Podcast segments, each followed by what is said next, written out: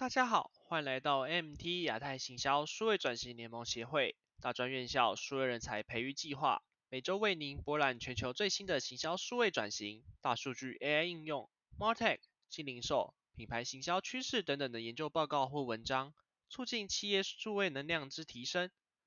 今日想跟各位分享的主题是扩展数位能力及价值的关键。数据能够对企业带来的效益，随着近几年数位行销相关的技术发展越越成熟，已经得到许多证明及肯定。相信大家也开始认知到数据与数位行销能为企业带来的好处，尤其是第一方数据，直接从客户身上直接收集的数据，对于改善与客户关系和推动企业业务成长至关重要。并且这些数据的重要性，也在去年 Google 取消第三方 Cookies 的政策出现后，更被凸显出来。根据 BCG 的调查研究，他们发现，如果可以妥善使用数据为核心的数位行销，甚至可以达到收入翻倍、成本减少六十 percent 的巨大成效。然而，虽然市面上可以看到一些品牌能够从他们的第一方数据中获得许多竞争优势，但是其实台面下有许多品牌无法达到这样的目的。研究显示，只有约三十 percent 的公司在跨管道创建单一顾客环视图，甚至只有一 percent 到两 percent 的公司使用数据为其客户提供完整的跨渠道体验。有鉴于以上的问题，BCG 以及 Google 在二零二零年采访三十家的在该领域成功的公司，他们发现这些公司在获得成功时有三个共通点。分别是：一、制定全面第一方数据策略；二、多元工具测试、学习和测量，以确定最佳执行方式；三、外包与内部技术能力和混合，整合合作伙伴资源。第一点，制定全面第一方数据策略。第一方数据可以来自许多不同的管道，例如会员系统和网络互动。也可以包括人口统计资料和客户购买历史等讯息。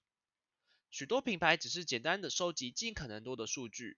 他们认为只要多多收集数据就可以转化为价值。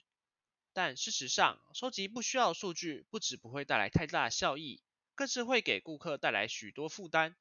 同时也增加技术人员和管理的成本，也增加了数据泄露和其他隐私问题的风险。一流品牌为第一方数据制定了明确的实施战略，他们制定全体组织范围的战略目标，来建立数据的收集和投资方向。他们还会在此时确定哪些数据是必不可少的，哪些资料是不重要的，并计算相关成本和风险，并制定他们的策略路线图。第二点，多元工具测试、学习和测量。成功的品牌会根据他们的商业模式找寻需要的数据，并定义需要的个人化内容及方式。许多品牌可能会针对某一个对象进行个人化，但要针对所有族群实施个人化和扩展所需的资金和时间非常巨大。相反，他们建议品牌首先可以使用分别测试的方法，来确定该数据的和方法对谁最有效，在个别的用例中快速证明价值。虽然可能会只关注到一个客户群，但是投资于在测试所需的成本及时间都可以大大减少。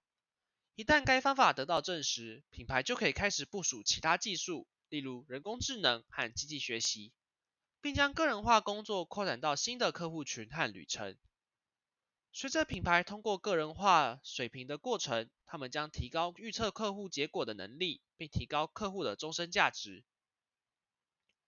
一开始，这些品牌可以借由分析数据来发现影响购买决策的触发因素，例如天气状况或特定事件。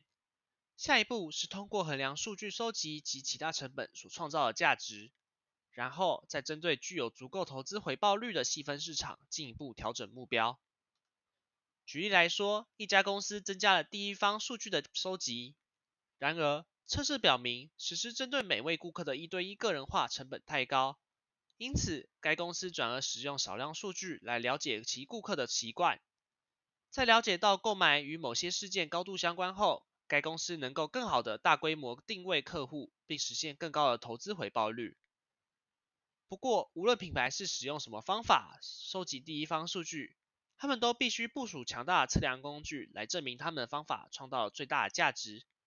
为了克服工具测量的局限性，顶级品牌同时使用多种工具，以便他们可以全面的衡量覆盖率、效率以及数据收集能力及其他关键的 KPI。第三点，外包与内部技术能力混合，整合合作伙伴资源。品牌需要更加战略地考虑他们的广告代理商。在过去，行销人员会将几乎所有东西都外包给他们，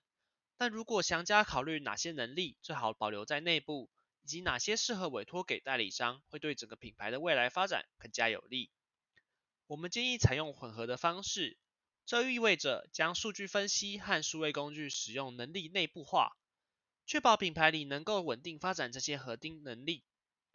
同时利用代理商专业度提供公正的战略策略、创意内容和广告购买能力。与此同时，目前的代理商正在发展特殊的商业模式来满足客户的需求。他们提升帮助顾客的能力，甚至帮助他们发展内部的能力。品牌可以多多利用代理商所给予的价值来提升自己的内部能力。谢谢您这次的聆听。本篇文章节录自 BCG 团队。此外，如果您对行销数位转型有兴趣，也欢迎加入 MT 亚太行销数位转型联盟协会，一起为提升台湾企业的竞争力尽力。谢谢。